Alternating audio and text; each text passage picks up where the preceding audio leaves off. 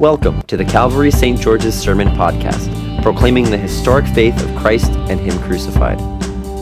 These podcasts are recorded and produced by the parish of Calvary St. George's in the city of New York. For more information, head to calvarystgeorges.org. Well, last week we celebrated the resurrection of our Lord.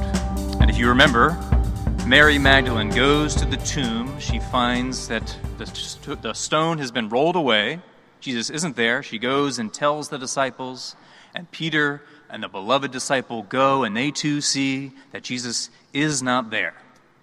And then Mary Magdalene goes back.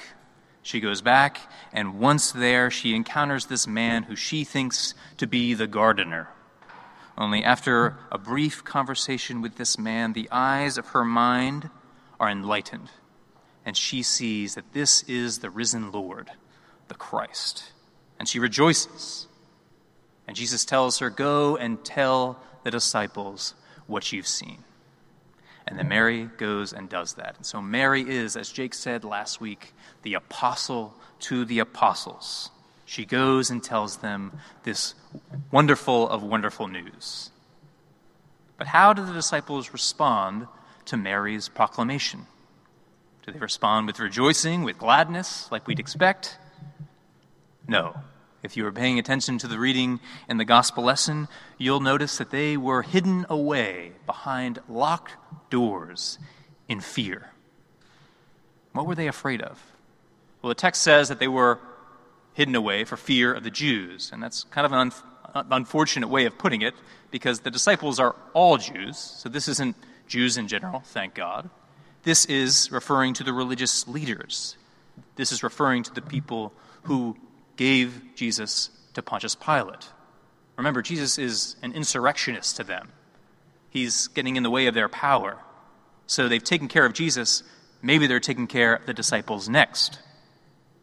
But also, this reading comes right on the heels of Mary coming to them. And if you remember, the disciples had just done some pretty terrible things to Jesus. They had Peter betrayed him, denied him three times, and all but the beloved disciple completely abandoned him. So, at his moment of greatest need, his best friends, his followers, completely let him down. And not just let him down, but just leave him hanging to dry. They leave him literally on a cross. So maybe they're not just afraid of the religious leaders. Maybe they're afraid that this crazy lady, Mary Magdalene, if she's onto something, if she's really seen him, this might be some pretty bad news. For we, we saw that this man was, did things that we couldn't understand wonders, healed, etc. But if he can raise from the dead, this is a power unlike any we've ever known.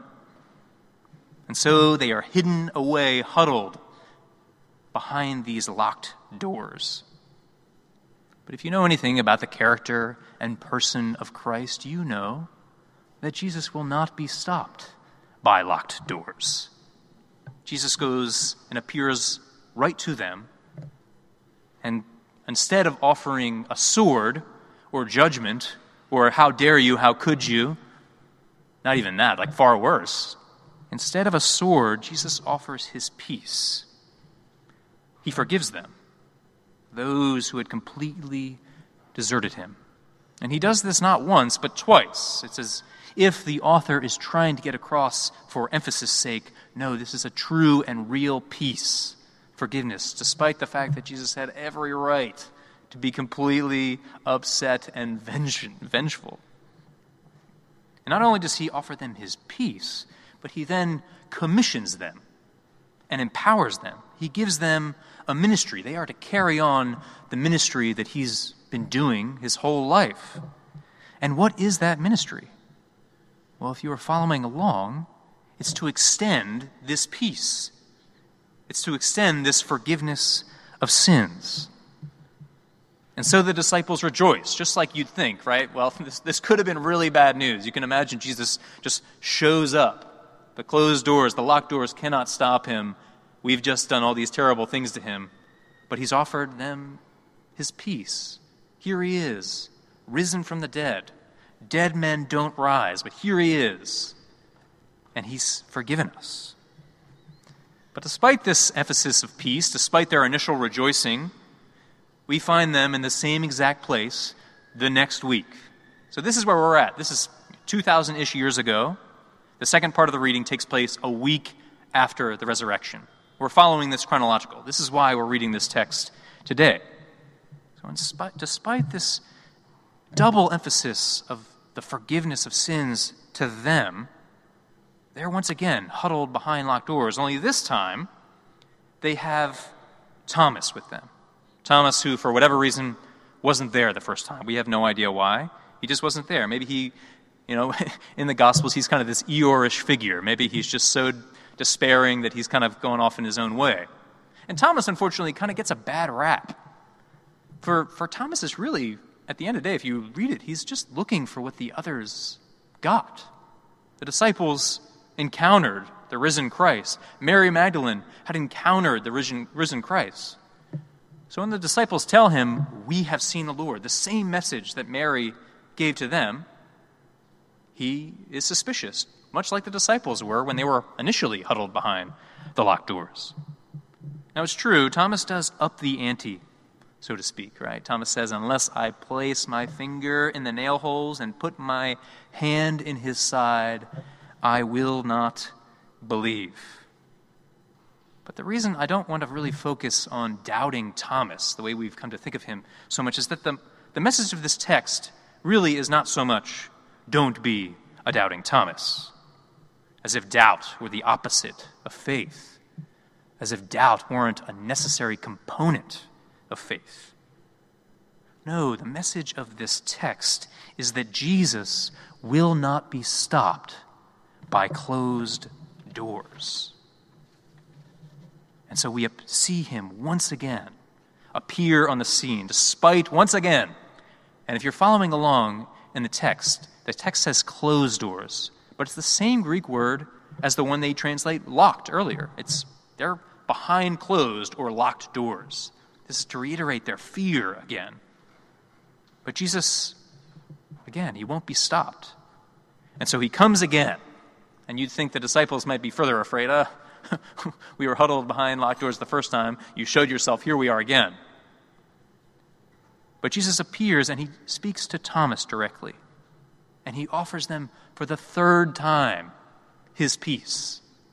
If we can't get it through our heads enough, this is his third offer of forgiveness to those who completely let him down. And he does it again. And Thomas says, and this is why, again, we can't be too hard on Thomas, who has like the highest confession of the Lord. Once Thomas sees Jesus, and I think, I imagine Jesus being kind of sassy here. See, Thomas, put your hand in this side, put your hand in these holes. And Thomas doesn't do that. He knows, this is what I like about him, he knows when he's been beaten. What does Thomas do? He says, My Lord and my God. Call him demanding Thomas. He demanded to be to, to, to experience what the disciples and Mary Magdalene had experienced. Don't call him doubting Thomas. But maybe you're in a similar place as the disciples here today. The highs of Holy Week and Easter Sunday have come and gone, and you're right back where you started doubtful, afraid, and locked in on yourself.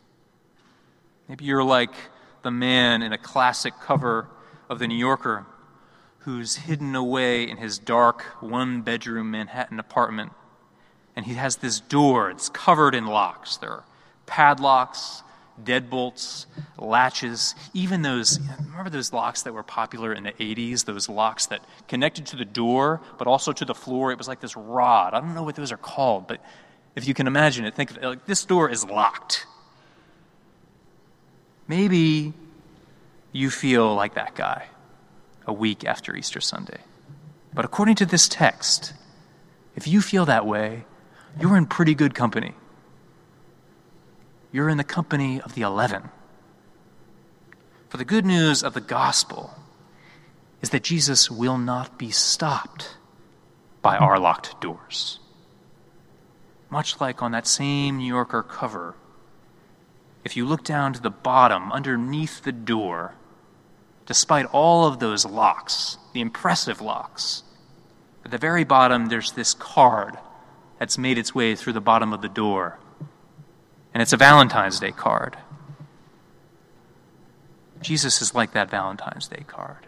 He is the embodiment of that love that will not be stopped by all of our locks. And I don't know what your locks are. Maybe your locks include lots of doubt. Maybe your locks involve shame. Maybe your lock involves just not ever really wanting to settle down on a, any particular truth. The good news of the gospel is not, don't be a doubting Thomas. The good news of this text is Jesus will not be stopped by our locked doors. And so, in response to this beautiful word, let us gather around this table to hear once again, for the umpteenth time, his word of peace and absolution and in sacrament, so that we might no longer be afraid, and that the doors of our hearts might unlock and open up. And maybe then we'll find it only natural to do what he told the disciples to do and that is to share this message of peace, this message of forgiveness with the whole world. In the name of the Father, the Son, and the Holy Spirit. Amen. Thank you for listening to our sermon podcast, produced and recorded at the parish of Calvary St. George's in the city of New York. If you feel led to support the continuing ministry of the parish, you can make an online donation at calvarystgeorges.org slash giving. Thank you.